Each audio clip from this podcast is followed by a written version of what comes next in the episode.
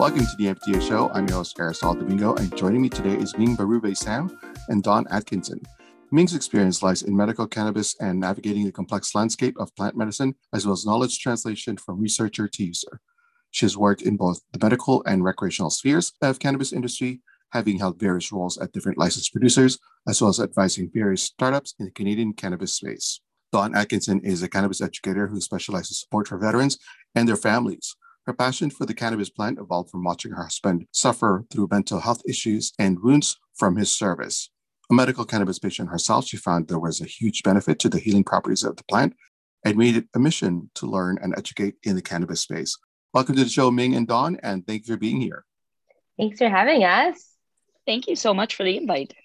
Awesome. It's great to be here. Very excited for you both to be here, actually. There's a lot of items to unpack, and uh, especially when it comes to this topic. And using, of course, alternatives to address some of the issues experienced by those with uh, limb loss. Uh, Dawn, let me start off with you then. You know, just to sort of get us started, I think a lot of the things that, that overwhelms um, new users would be the jargons that are used in, in the industry, such as THC, CBD, and so on. Perhaps maybe explain what the differences are and, and sort of start us off that way. Just an explanation of what things are. Yeah, no problem. So, um, cannabis is made up of different compounds, different cannabinoids. Uh, without going too sciencey, um, you have two main components in your cannabis: is THC, CBD, um, your THC is what gives you um, that high feeling, euphoric, where CBD is um, you're not going to get a high from it. Uh, you're going to get the benefits of you know uh, whatever it is you're using to you know for your ailment, um, and then you have all of the uh, terpenes involved. So those are your like your essential oils in your cannabis. Um, and then you do have your alternate uh, you know chemicals in such as a you know cbg thca so as the as we do more research on the plant uh, you know every every couple of weeks we're finding out more and more about the plant that can help more and more people in not just a physical way but also in their mental health way as well Great. And and Ming, what about uh, Dawn brought up the different plants? Are there different plants? Because people keep talking about I have this blue thing and I have this, you know, whatever they're called. I'm, I'm not quite familiar with the name. So that could be overwhelming for me as well. Like what are what are things like full spectrum, maybe uh, broad spectrum, I think that, that that are talked about as well. And can you give us sort of a roundabout, you know, explanation as to what the differences between those things are? Yeah, so the spectrums really just relate to the extraction of the plant and sort of how much compound is in it. And then if we talk about the plant matter itself, mostly right now, cannabis is broken down into indica and sativa. Um, I don't want to make it a little bit more confusing, but basically, what we're learning now as the research evolves is that indica and sativa are both misnomers. They were used to categorize the plant based off of where the plant could have theoretically come from. But of course, cannabis being a controlled substance for so long, the genetics ended up all mixed up. And so now when we get a plant, it's really hard to end up with a pure indica or a sativa. So those are typically used to inform sort of the reaction that a user will get when they use the plant. It's sort of colloquially said that like an indica will be more um, more relaxing, more sedative, whereas a sativa will be more uplifting and more sort of mentally uplifting, I guess, mentally stimulating is what I'm looking for. Um, but what we actually know now is that those don't really exist in terms of a pure plant form. So, what we're really looking at, which will inform the user experience, if you will, is compounds called terpenes, which are the volatile essential oils associated with the plants and the cannabinoid mix, like Dawn mentioned, that's in it. So, when we're talking about like a broad spectrum or a full spectrum, we're talking about the full spectrum of compounds that you can find in that plant and how much is available in that extract, if that makes any more sense. Right. When when I hear people going, should I choose sativa. I now I can't pronounce it. Sativa. how do how do I decide as a user or as, as a brand new user to say I want this one instead of this one, or what what are the choices should I look at in in looking at the different of the two things? Um, I think with and, it, and that's where the education comes in, and it's so important. Um, because the plant has you know the plant hasn't really been studied or been explained to a lot of people especially you know the canadians. We you know we have a, a legalized system now.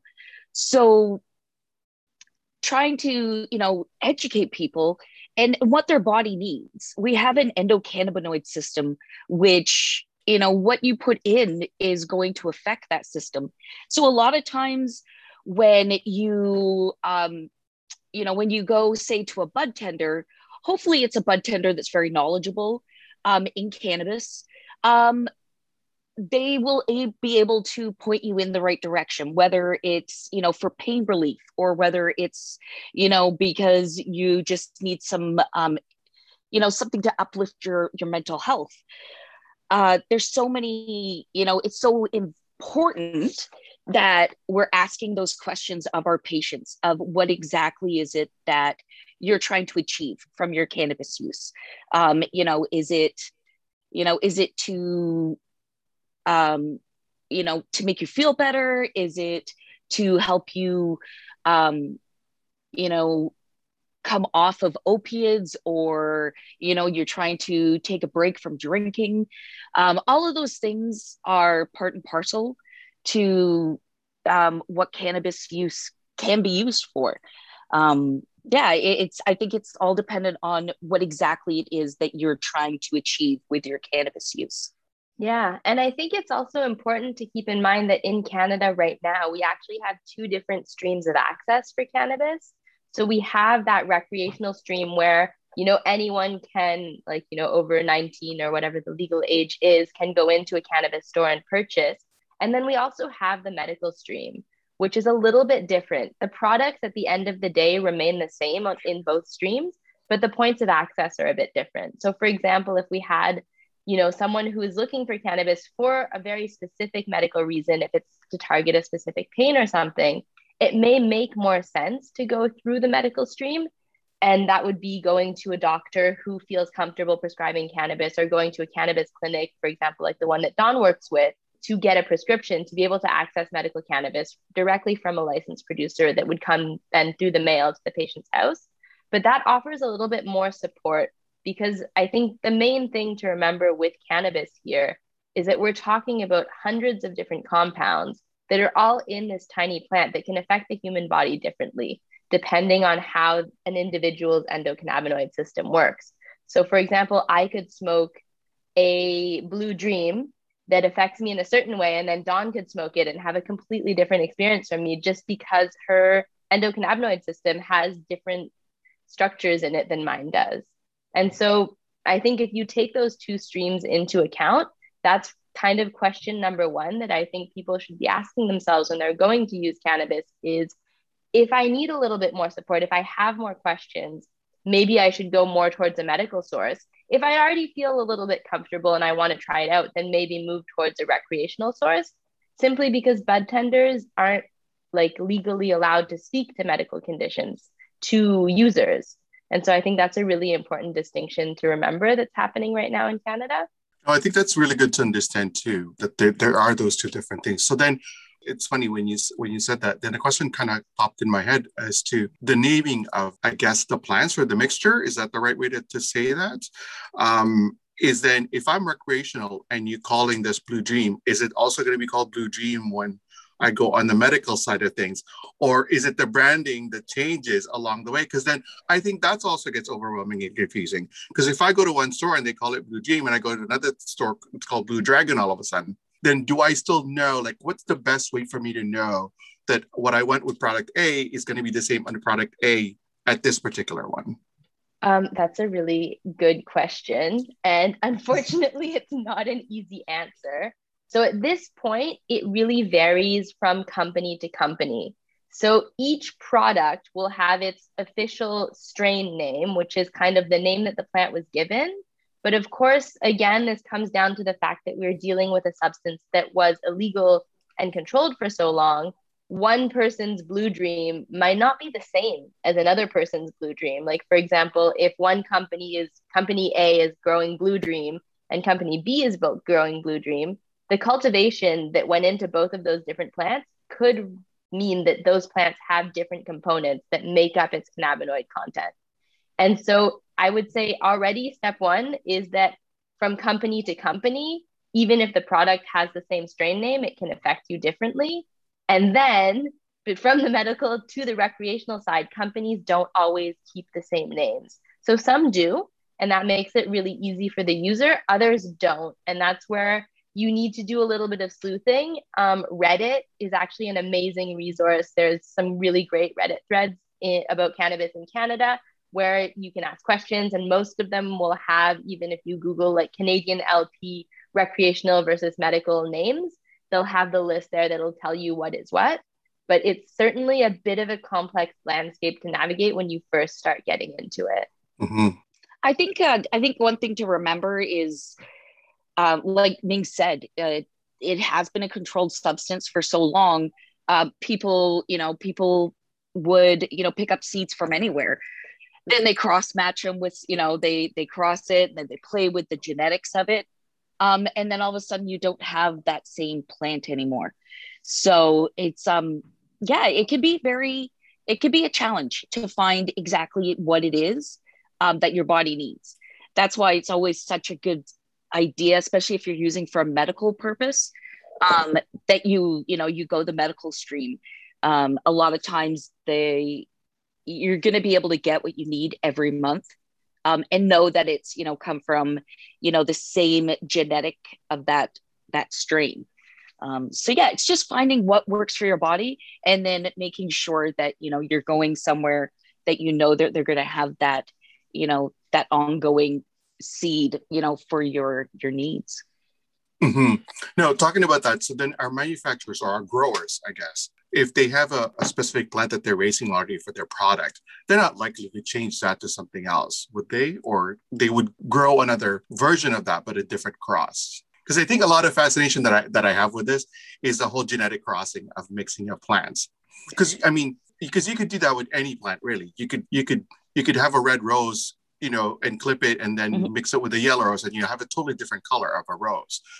It's still a rose, but it's it's now has a different genetic makeup now because of the, the way, you know, you've mixed two things. So is there standardization, I guess, when it comes to, you know, the growers to say, these plants will never, you know, will never reinvent this plant or whatever that may be, or we ensure that the uh, the plant doesn't ever cross with another plant in another room. I don't know. I'm just I'm trying to imagine what it would be like in, inside a um, uh, uh, a greenhouse. Um, it's very uh, it's very rare now to find what they call land race um, seeds, and that is those are seeds that are the original genetics. So let's say you're able to find a a land race, say for Acapulco Gold, which is, of course, you know, a very popular strain of cannabis. You hear it in all the movies, you know.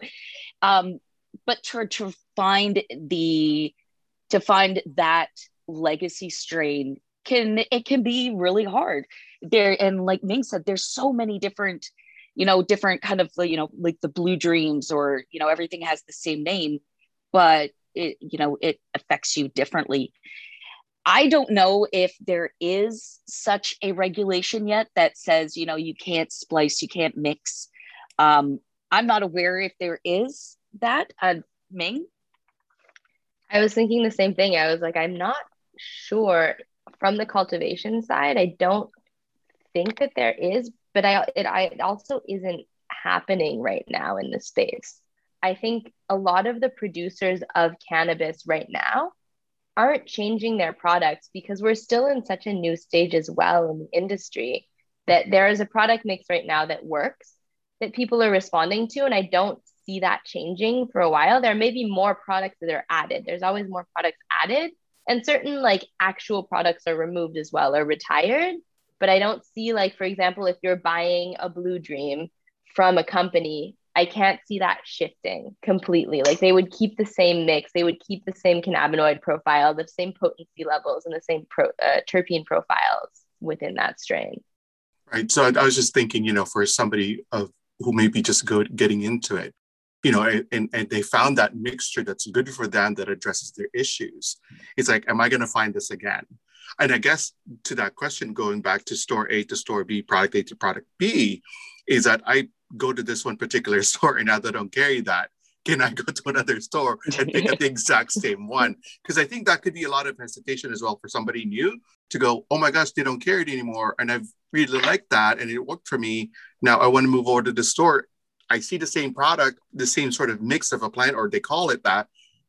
Now, what what are the key signs I guess I should be looking for in the labels um, that says what you have here is what you have on the on the other one as well?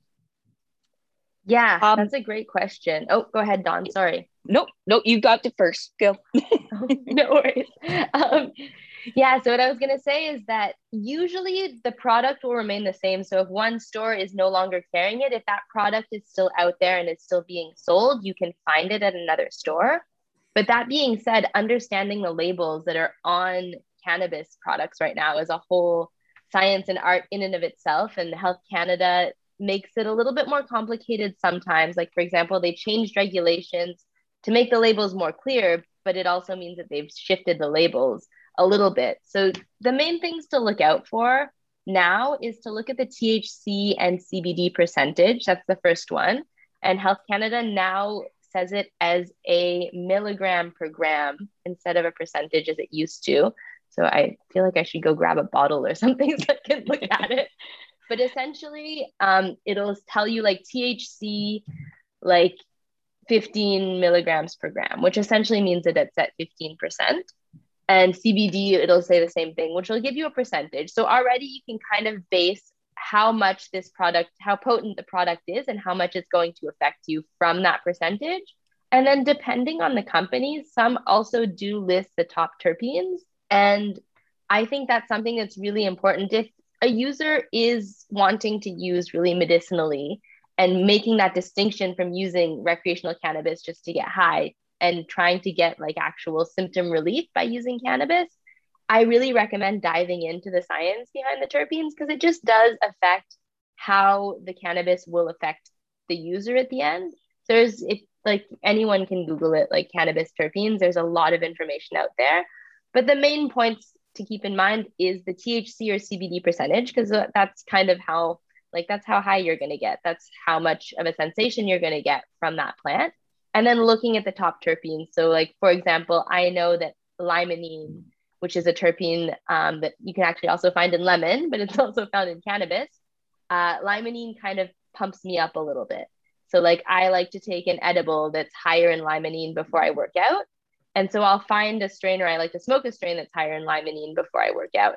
So I'll find a strain that has kind of a medium THC profile for me, just using myself as an example. Like if I'm using it as a pre workout, then I will consume a strain that has maybe like a 15 percent THC ratio with a higher limonene profile. And I know that that will work with my body in that way so that I'll actually get pumped up and I'll want to lift more weights than I would if I hadn't smoked that. Um, I think the, the, the terpenes, like hitting on the terpenes, I try to tell a lot of my clients that um, a lot of the benefit from the plant is in the terpenes. So it, it's kind of like you know when you're hungry when your body's hungry for something um, you know you feed it and then it's you know it, it, you're good you can either you know relax or do whatever uh, terpenes are kind of the the same way you know different terpenes are going to affect you in different ways. And i like to tell clients like find you know find two or three strains that have those same terpene profiles you know so that you know they'll, kind of hopefully give you that same relief. It may be a little bit different. You might get you know there might be different uh you know different things that you know say you might get dry mouth with one or you may you know you may get the munchies really bad with another and you'll be like that didn't happen with the other one. It, it's all how the plant is so personalized to our inner systems and and us personally that it really is a medicine that is built to your specifications. And it's unfortunately we're still figuring it out and we kind of have to guinea pig on ourselves in order to find that combination Right. So, um, in summary, I guess of that would be the terpenes is the key to see which one works for you because that's the one that gives you the uh, sort of physical and emotional changes or effects in your body, or is it the combination or percentage of THC and CBD in the product? I think it's a combination of both. Um, you know, your terpene profiles are, you know, going to give your body, you know, what you need. Terpenes are very much like an essential oil, such as Ming said. It's your terpene, it's your essential oil, sorry, of your cannabis plant. So, like in normal plants or, you know, different plants, carrots, roses, um, flowers, a lot of vegetables and fruits, they're all contain different terpenes. Um, so, how, you know, how it will affect, you know, lavender, you know, makes you sleepy. Um, pretty much has that effect for everybody or relaxing. Um, that's one of the components in most most really good indicas that I find, I gravitate towards stuff that has a really good linalool. Um, I probably pronounced that wrong because I always do. Um, and it, it, you know, so I know that for me, that's one of the terpene profiles that I need to look for if you know I'm trying something new or you know what I need isn't available. I know that terpene profile will give me what I need. And then also balancing it off with, you know, my C- CBD or THC, you know, what is, uh, what else am I trying to accomplish? So it's all kind of part and parcel, um, all works together. To add on to Dawn, what Dawn was saying, basically, the cannabis plant is broken down into a couple different parts, right? So we've got the cannabinoid compounds, which include the main ones being THC and CBD, but which are hundreds of other cannabinoid compounds, which interact with the endocannabinoid system of the body. That's one part. And then we have the terpenes, which are the volatile essential oils that are associated with the plant. And then there's like the plant matter as well, and other things like fats and lipids that make up sort of the plant structure.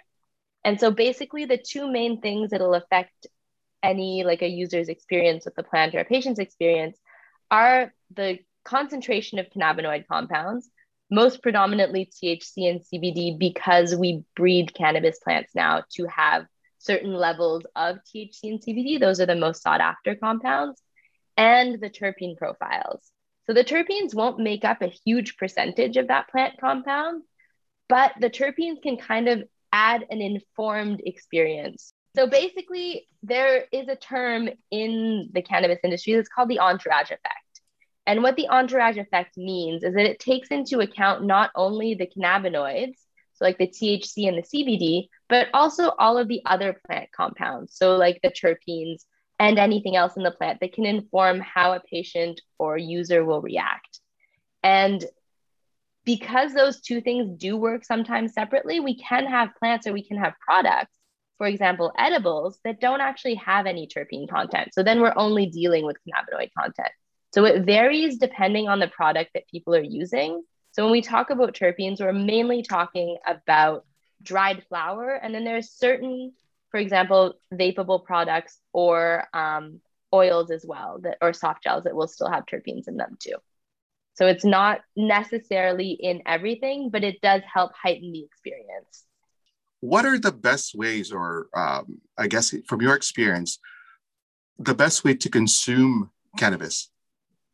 As you know as now that you know legalization is hit there's you know we're we're branching out and there's more and more and more products.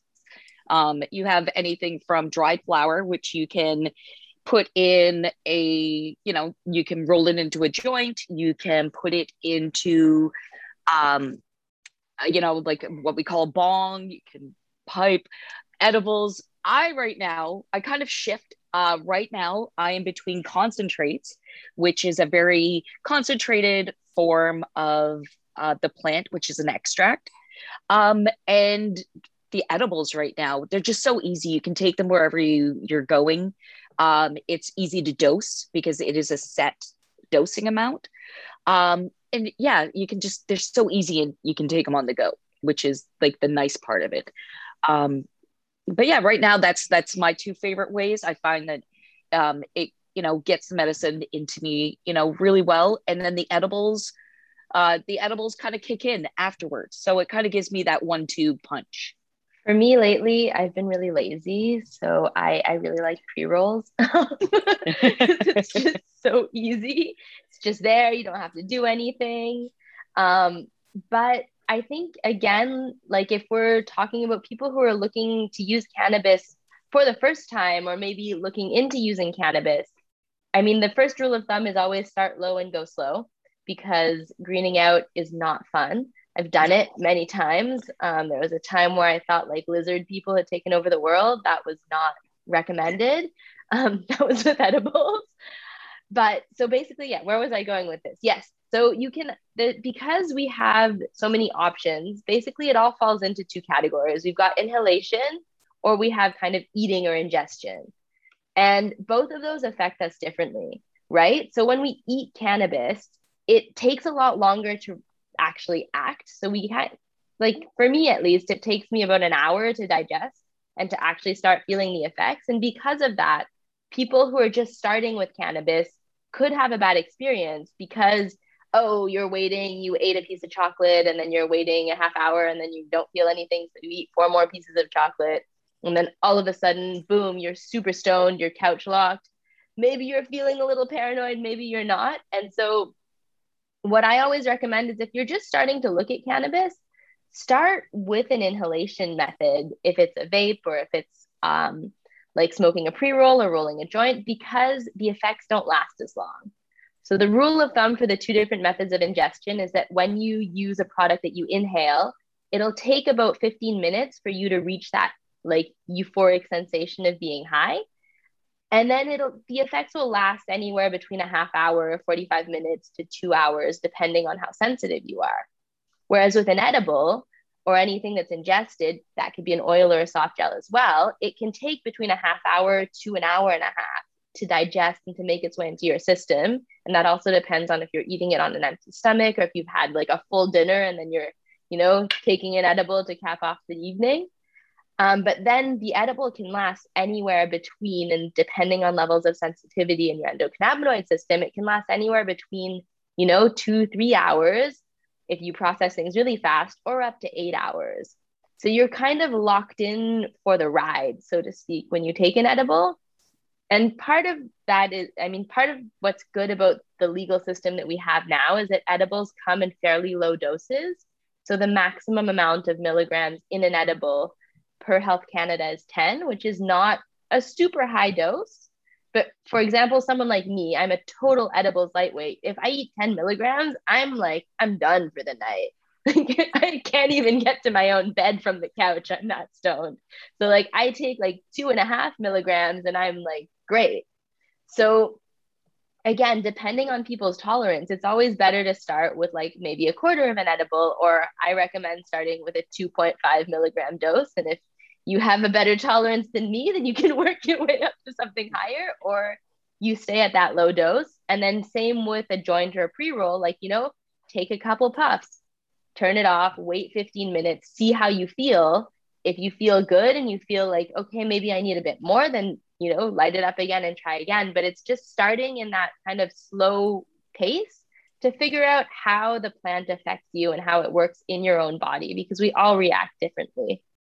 Um, well, that being said, um, we always tell you know people to go slow. You know, start slow. You know, low.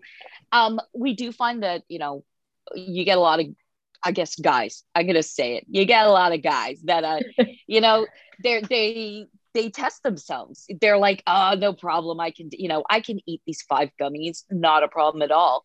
Um, and then you have to, you know, you're kind of you're watching the progress of, of somebody, you know, literally about to green out so it's um there are ways to combat it you know you can um you know uh take some cbd cbd will counter um act the thc um uh, peppercorns chewing peppercorns can distract your you know distract your senses.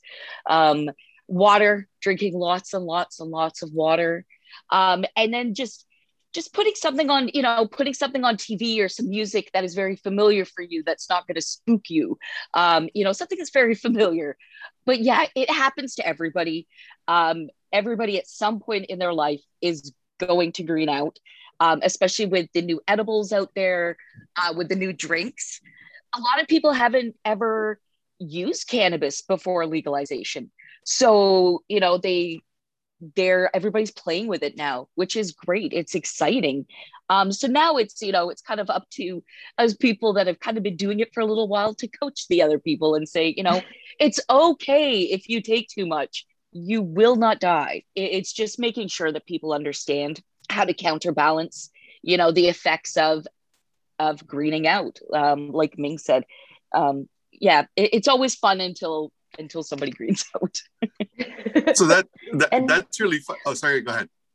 Oh i was just gonna say and i think that's kind of it. You touched the nail on the head there Dawn the most important part to remember if you have ever taken too much and it does it happens to all of us is that you're okay you're not going to die and to just stay calm. Because of course when you know when weird things happen like to our brain and body i mean i'm sure it can happen also when you've maybe had too much alcohol. We have a tendency to freak out. And so like stay calm find a place where you feel safe just chill out and honestly go to sleep. I always tell this story and my mom always wants to kill she wants to kill me whenever i tell this story. I'm going to tell it anyway. Uh, my mother is a medical cannabis patient as well and she takes medical cannabis oil and she takes CBD oil and THC oil. And there was one night where she was on a camping trip um, and she mixed her bottles up. So she took the larger dose of CBD oil, but it turned out that she'd actually taken a very high dose of THC oil. And she didn't realize it until she was falling asleep in her tent, you know, there it was backcountry camping. So she was on a little island in the middle of a lake. and then she realized that she was completely stoned. And so she freaked out and called me, which was very sweet of her. And that's kind of it. Like at that point, I'm like, what I told her is what I tell everyone it's just take a breath. You're okay. Just relax, have some water, and it'll pass. Worst comes to worst, take a nap and then eight hours later, you know, she woke up, she had a great sleep, she was very well rested. She definitely had a moment of fear about bears being outside in the woods, but she got over that. And she just had a great rest. So it's kind of like you're okay at the end of it all. Just make sure that you can stay calm. You're in a place where you can be safe and that you drink some water so that your mouth doesn't get too dry. Right. Uh, Dawn brought up the, the pepper chewing peppermint. I've never heard that before. So, are there any other tips other than water and chewing peppermint to kind of calm yourself down, or is that something that uh, you both have just kind of discovered on your own? Um, so it's peppercorns, not peppermints. Although peppermints will make your breath smell nice as well. Um, peppercorns. Uh, there is actually a terpene in peppercorns but the spiciness will it kind of distracts your you know distracts your anxiety and you know because now you're just too busy with your mouth on fire um you know so it's it's just distracting you know that part of your you know psyche that's going through a very uncomfortable stage so yeah it, it's just making sure that you um yeah that you're finding stuff that you know if you do over consume water like water is it's flushing everything out and and sleep. I mean those are the two best things is have a nap and drink lots of water. Um, those are the two best things because like ming said you're kind of you're locked in. You can't you know you can't throw it up. You can't you know take it out of your system. It's there so yeah you just gotta have to batten down the hatches for a little bit and just kind of ride it out great no, that's I always really good love that um, I don't know if you guys have heard it, but there's a recording that's in the internet somewhere that I think is a cop in the US that ate a bunch of edibles and he's calling 911 because yes. he thinks he has to go to the hospital. And I think that's like, it's super emblematic of that moment where if you've overconsumed, you're kind of freaking out. So that's it water, CBD, peppercorns, and breathe. Right. Now that's really good tips. Those are really good tips, especially for somebody new who's kind of experiencing that, you know, um, and and saying, "Oh, I thought it didn't affect me, so I took I took some more and I you know I ate some more candies, and then all of a sudden an hour later you're like, "Oh my gosh, what's going on?" And now what did I do?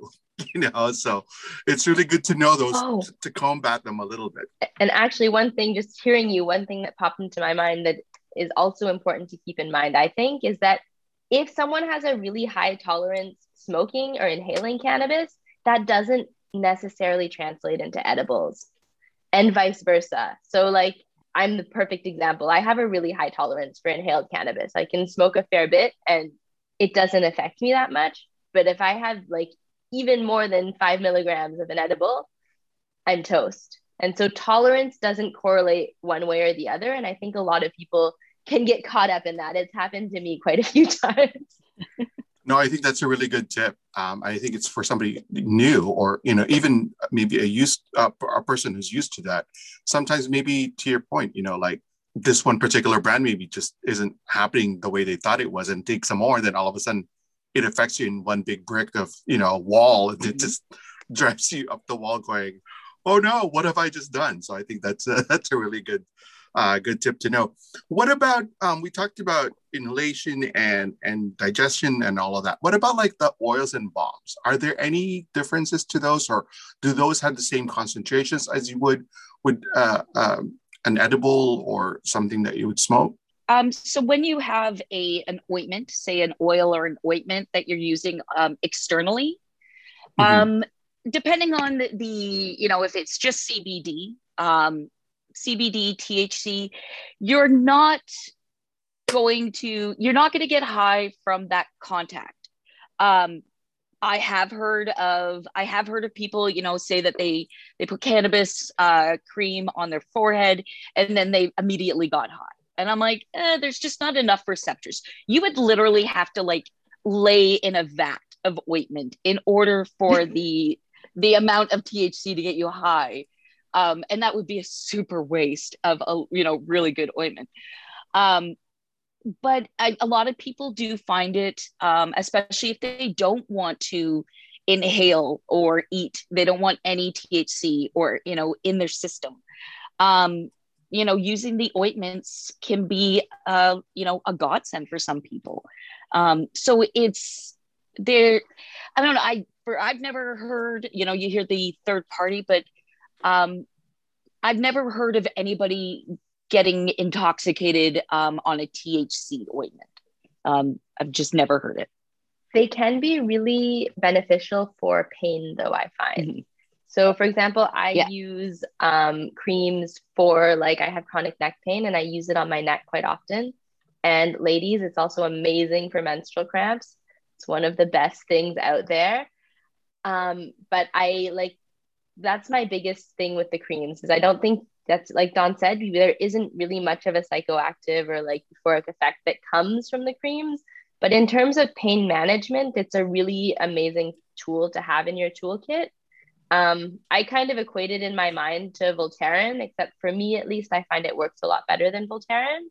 And what's interesting is that we know that CBD also has some anti inflammatory properties. So if your cream does have some CBD in it, it'll also work as an anti-inflammatory as well.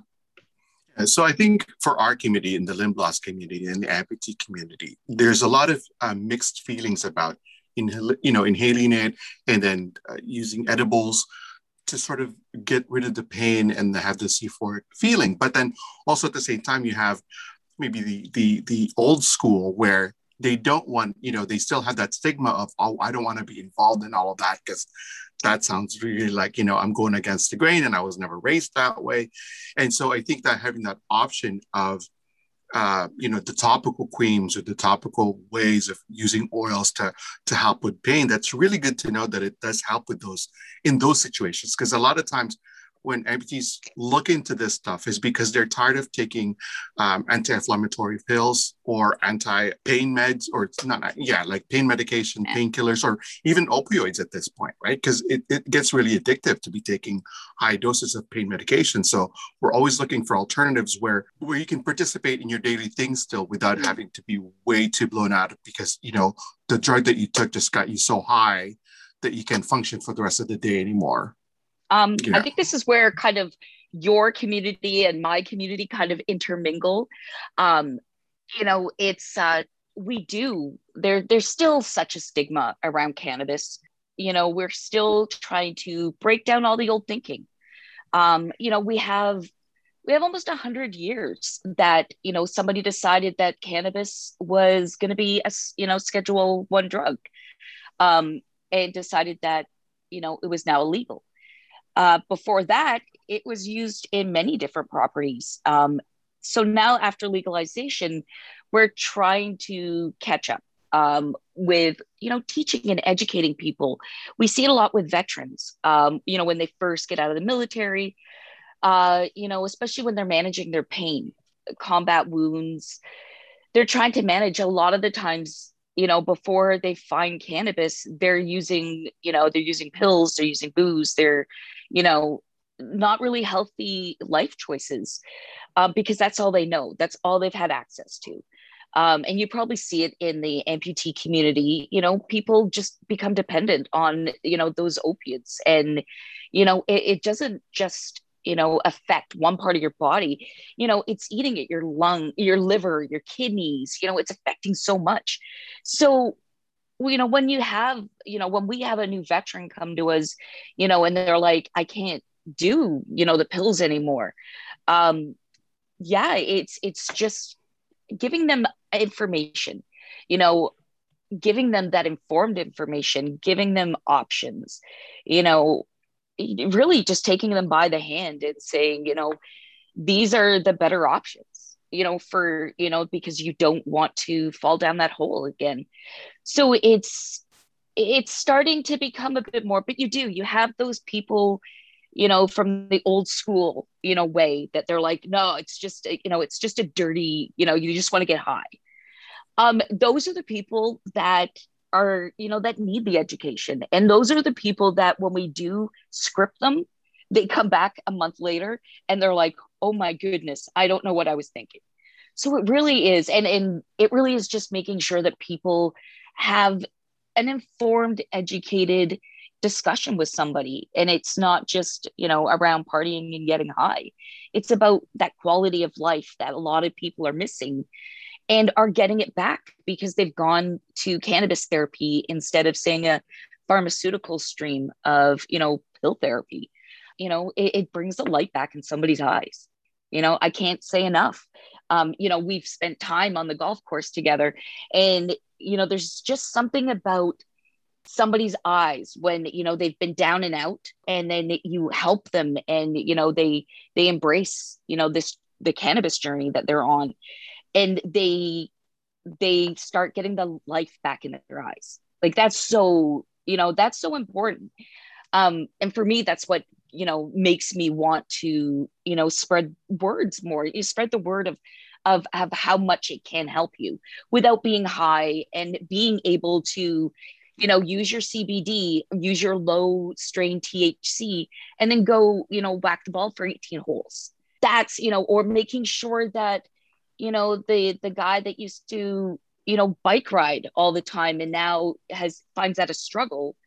You know what? Cbd and introducing a small bit of thc you know what? It's going to help their mental attitude. It's going to help their physical you know well-being. And that you know filters through the whole family.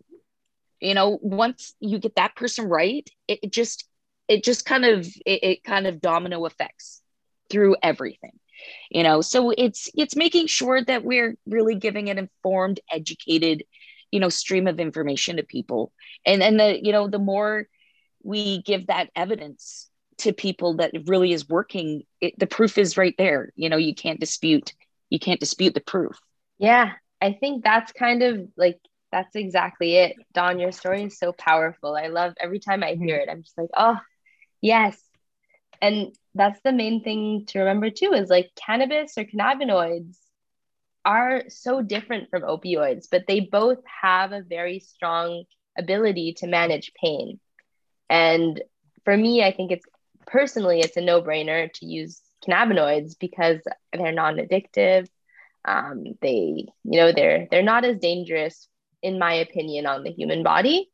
And so yeah, I feel like I don't know. I feel like everything I have to say after Dawn's story is kind of lame.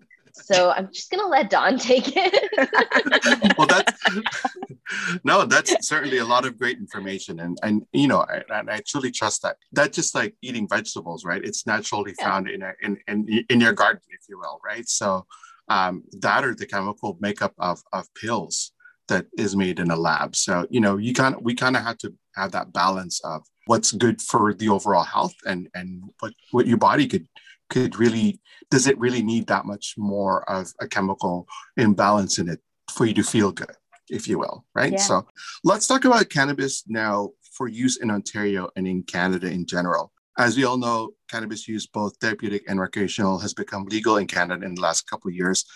Did you see any spike in the industry when when it became uh, legal? Yeah. Um, I mean, spikes, not so much. I think it's been a huge learning curve for the industry as a whole because cannabis recreationally was legalized in 2018. 2018, yeah. I, I feel like it's been like 10,000 years and yeah. like a weekend all in one. Um, but yeah, so cannabis recreationally was legalized in 2018, but medical cannabis had actually been around in Canada through the model that's it's now currently available under, which is through a licensed producer, um, since 2016. So I was actually working in medical cannabis when cannabis legalized. And it was just a bit of a like it was a perfect storm. I think there was people had underestimated how the demand there was the issue of how do you merge like the products between medical and recreational which is so there was a lot of product outages for medical patients actually when cannabis legalized just because there was a diversion of product towards the recreational space and i think that's been it's less of an issue now but just managing the actual demand for cannabis across canada has been really interesting because, of course, there was a really high demand at the beginning. And then, sort of, the legacy market is still alive and thriving to a certain extent in Canada. So, there, like, that demand kind of dipped down from the legal recreational sphere as people started reaching out to maybe like their their person again and getting sort of deliveries. And so it's been a bit of an ebb and flow, which I think is finally starting to stabilize. And now in Ontario, there's more product availability. I think the OCS has made it slightly more easy. And I love the fact that now there are, like, you know, recreationally, there are privately owned stores that can um, that can sell cannabis as well as you know cannabis being available through the OCS. So you have a variety of dispensaries. I don't know if I'm allowed to do this because it's the radio, but my friend owns a super awesome dispensary in Ontario called Superette and it's women of color owned, which I think is amazing because we need more diverse representation in the cannabis industry. So if you're in Ontario, um, they're in Toronto and in Ottawa, definitely check it out because it's it's the best in my opinion. But yeah, long-winded answer to say, yeah, it was it's it still is crazy. The industry is still figuring itself out and settling as we kind of ride the waves. And has there been sort of parameters changed to legal possession of cannabis or weed on you now that it's been legalized? Like, is there still limits or are there still sort of what you cannot and cannot have on you in case of a police stop, maybe? Yeah, the so you are um anybody over the age of 19 can possess uh, small amounts of cannabis. Uh, they do need to be carried in their original container. Most of the containers now that are coming through the LPs um, are very bland. They used to be colorful. They used to, you know, have bright pictures on them, and now they're just everything is very uniformed, uh, uniform white. Um, pretty much all the brands. Um, they, they've made it very accessible. Like they have made it very accessible, but you can only carry the 30 grams. If you are purchasing from a store, uh, you can only buy 30 grams at a time. If you're uh, with medical, of course, it's different because you're it's based on what you're prescribed. Um, so recreational 30 grams, uh, 30 grams is what you're allowed to hold on. Uh, and then your medical, you have, you can carry up to your three month prescription for that. That's good to know. Do you still need to see a doctor to yes. purchase? Yeah. So uh, for medical, medical, for, yeah. Oh, for medical, you do need to, yes, you do need to have a prescription, whether that's through a doctor or a nurse practitioner um, who works under a doctor. Uh, but it does need to come from a medical professional for your prescription. So if I have a prescription that hasn't been renewed and I go up to a store and I just buy whatever I think is equivalent to my prescription, I'm technically okay, right? So, yes and no. So the prescription works in a completely different stream from the store stream, right? So if you're purchasing from a store, even if I'm going in and I have a medical prescription, if I go into a cannabis store and I purchase, I can only purchase up to 30 grams in a cannabis store because I'm buying from a recreational source. And then the 30 grams that I purchase is totally fine. That's it's mm-hmm. legally purchased cannabis that is purchased by, you know, an adult of legal age who which is under the limit that you are allowed to purchase by. Then if you have a prescription, you're buying you're not buying from the cannabis store itself. So that remains a legal stream, well, a legal recreational stream. And then if you're buying from like a medical stream, then you're buying directly from the licensed producer or the, the company that's growing or selling the cannabis medically. So it's coming completely differently. So medical patients with a like with a prescription or authorization are able to sign in to a specific patient account that's theirs and theirs alone on their licensed producer of choice. And then they can order up to whatever their prescription is per month. And actually, sometimes they can even order a full year's supply in one shot if they prefer. So it's just two completely different cannabis streams, if you will, if that makes sense. Mm-hmm. Oh, that's really good to know. Now, what about growing your own at home? Mm, well, I'm in Quebec, so that makes it really complicated because we're not allowed to grow our own um, unless we have a medical prescription in Quebec. Uh, so, Dawn, I think you should take this one because you live yeah. in a province that lets you do it. Yeah, um, yeah, we feel bad for you, Ming. um, well, this is so, broadcast across Canada, so that's good to know. Oh yeah. Um, well, in Ontario, you are allowed four plants per household, not per person. um, so you're allowed four plants uh, per household. The you hear different things. Um, they should be kept in a very safe area, uh, away from you know, away from children. Uh, kept i guess you know just discreetly you know just thinking of your neighbors or um, theft you know if people don't know it's there they're they're not going to steal it um, but it is depending on how much time you have it is time consuming to grow your own cannabis um, i've done it two years now uh, the first year was great last year uh, didn't work out too well so if you're growing just if you're going to be growing your cannabis for your consumption, it's it can be tricky. Uh, last year, all of my plants at the very last moment turned into males, which they're no good. They, so then you have four plants. If they all turn to a male plant, you have four plants that you can't use. So if you were gonna use that based um, for your usage, then you're kind of you're you're a little bit stuck. So growing is if you're doing it as a just, you know, I want to grow a cannabis plant, it's a lot of fun, but it is very time consuming as well because you need to make sure it's watered. They do take a lot of water. Um, and and the the you know the prep afterwards you've got to trim them you've got to dry them you've got to uh you know put them in cans you've got to burp them you've got to there's a lot of work that goes into it that i had no clue about. Um and then you once you you talk to different growers and you you know you know get that information a lot of people kind of go you know what? I, am just gonna let the you know let the licensed producers do the growing. It's just so much easier. Um, but it is a neat thing to do. You know if if you've got the room to do it do it on your balcony. It is a neat thing to do to grow um, your own. Uh, but it does come with a it does come with a lot of work and it can come with a lot of disappointment and again, Reddit is an amazing resource for anyone who is looking to, for anyone lucky enough to live in a province where they can experiment with growing cannabis. Um, then, like, check out Reddit. There's so many amazing communities. And I think growing is also one of those places where, like, the cannabis community really shines because there's, like, I know a couple Instagram accounts and, like, there's just a lot out there that's supportive and open to people who mm-hmm. are trying to learn how to grow right? Well, I'm never a green thumb, so um, I'm going to totally fail at this if I can even raise a regular plant. So kiss that one goodbye. Where would you like to see the industry go moving forward?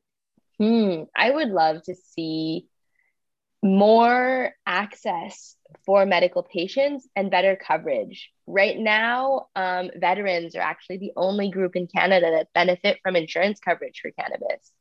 And like, I'm I'm a cannabis patient. I spend a lot of money on cannabis a year just to keep myself functional and keep myself happy and sane. And, you know, able to show up and talk to you guys on podcasts like this and my insurance company won't cover it and so i think that's a super important thing to talk about.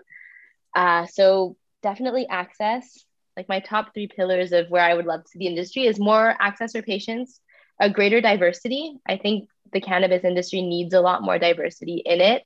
Uh, more women running companies more people of color taking space and speaking up. And so I think that's also a very important point for the cannabis industry as well. And then the last one is just more variety. Like right now in cannabis in Canada, we're not seeing a lot of diverse products. And so we need to see more innovation happening, more maybe like natural health products coming out with cannabis and, you know, getting cannabis over the counter in pharmacies, CBD, stuff like that. Um, I mean, the access is, is a huge one if we made uh, cannabis a little bit more accessible to all people, um, you know, we would be able to see people, you know, drop their pain medication a bit more. We also need more education. We do need more, you know, we need more people to be willing to learn more about the plant. Um, you know, breaking the stigma of, you know, of years, 60, 70 years of misinformation that's been fed to the general public, you know, about cannabis. You know, before it was shut down by, you know, the different governments, Canada had a amazing medical cannabis back in, you know, the 20s. You know, we had a medical cannabis program, not like we have today, but it was there. Um, and then, you know, just through you know misinformation pharmaceuticals you know just all these different things and then you know the you know, the 60s hit and that just kind of you know made every drug you know bad you know in a lot of people's eyes. So a lot of it is you know the information piece. Um i find that the you know the education on cannabis needs to be there a bit more. Um having the government spend the money to to really make sure that we have people at the forefront that are you know willing to educate other people about you know the cannabis plant and the good that it can do. Um, i think once you give that knowledge to people it does you know give you more know, knowledge is power it, it, very point blank. The more knowledge we can give people about the cannabis plant um, the more accessible it can be um, because it will take the blinders off of, of a lot of people. Um, yeah and just you know making sure that we don't you know that we're we're treating the plant with respect. It is a it's a big money making industry um, with the potential of more growth. Uh, but remembering that the plant is you know the plant is for a lot of us is a very sacred you know it's sacred. It's it's um it's how we've healed ourselves. It's how we are able to like ming said you know come on a podcast and, and talk with you know somebody about how important cannabis is. So just making the room um, in our medical system for cannabis to be an option. You know i would really love it if you went to a doctor's office and you had the option of do you want you know do you want pills or would you like cannabis? Or you know some kind of natural stream of medication. It's also really important to talk about sort of the laws that are still governing cannabis and how it disproportionately affects people of color and how even now in Canada we still have a large amount of black and indigenous people who have cannabis related charges who aren't able to get those expunged and are incarcerated and or are incarcerated. So i think that's also a big piece on the diversity side of the industry that we need to remember is that just because we have legalized and decriminalized cannabis, there's still a lot of work to be done and reparations on what was done in the past pre legalization. Oh, that's really good. So, is there anything you'd like our listeners to walk away with today so they can continue to investigate cannabis therapy as an alternative treatment for their symptoms, especially dealing with limb loss in this community? Mm. Um, start low and go slow when you start using cannabis. Don't let your ego take over. Definitely take the time to feel the effects of how cannabis will affect you and how it works with you individually. And I also really recommend people who are looking to treat medically to reach out to a clinic or to find um, some support because it is, I mean, I think we spent the last hour and a half talking about it. Cannabis is a really complex personalized medicine. And so it's not like an Advil that you can just take and it's going to work the same way in everyone's body. And so take the time to figure it out, educate yourself, but also don't be afraid of cannabis. It's it's not a dangerous substance. It's you know, start low, go slow, feel it out and trust that you you got this and you're going to be okay using cannabis. Think yeah i think um i think what i really want people to take away um you know from you know spending this hour and a half with us is that it's you know that our modern you know our modern cannabis system is not a it's not a scary environment. It's actually a very homeopathic environment. It's a very compassionate uh, community. Um, a lot of what we do is because we have been there you know we've experienced the chronic pain we've experienced the mental health you know issues. Um, you know or we we know somebody that we love and we care about that it, you know has gone through you know whether it's cancer or you know in my case combat related issues or you know there's so many there's so many slots that cannabis can fit into. Um so you know i really hope that you know the stigma is starting to really really erase away um and that people you know aren't scared to reach out anymore and ask those important questions about cannabis. Go to your doctor. When you talk to your doctor talk about cannabis. If they aren't comfortable you know if they say to you i'm just not comfortable about that you know what? It's on us as patients to challenge our medical health professionals you know to challenge them to say you know what? I would really like you to look into this. I know it's not your you know it, you know some doctors are not comfortable with it. It it's empowering yourself to take back your health you know? So and it's it's challenging our mental health our, our medical health professionals like i said to learn more about the plant. It's not going away. Um, cannabis is here to stay. Um, it is an amazing way to heal. I have i wouldn't i honestly would not be here um, sitting here if it was not for cannabis um, and i can you know say that for a lot of people you know it's helped us cope with very challenging situations in our life.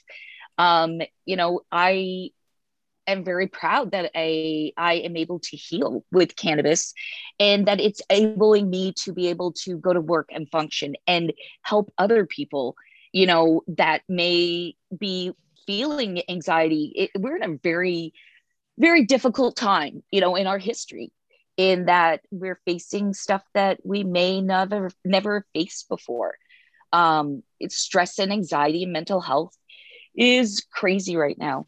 Um, cannabis is a really amazing way to manage our mental health. Um, so yeah, it's it's a very well-rounded medication that many people could benefit from. Um, so yeah, it's, it's the fear. You know, we need to, to lose the fear and uh, and reach out to people that that can help you because um, there's a lot. There's quite a few people that are out there to help just building on reaching out to people, where can people find more information about you guys and your advocacy in cannabis use and find more information about the use? To build a little bit on that, I think one of the best resources that we currently have in Canada, in my opinion, and I'm sorry, boys, but this is mainly for women, there's a Facebook group out there called SheCann, S H E C A N N, double N like cannabis. And it's an absolutely amazing resource for patients. It's one of the most supportive patient groups that I've been in. It's just a lot of women cannabis patients who are talking about what works for them and what doesn't. So I highly recommend checking that out. And I guess if you're interested in learning more about me and my journey, uh, you can follow me on Instagram. I'm at Ming Elise, uh, M I N G E L I S E.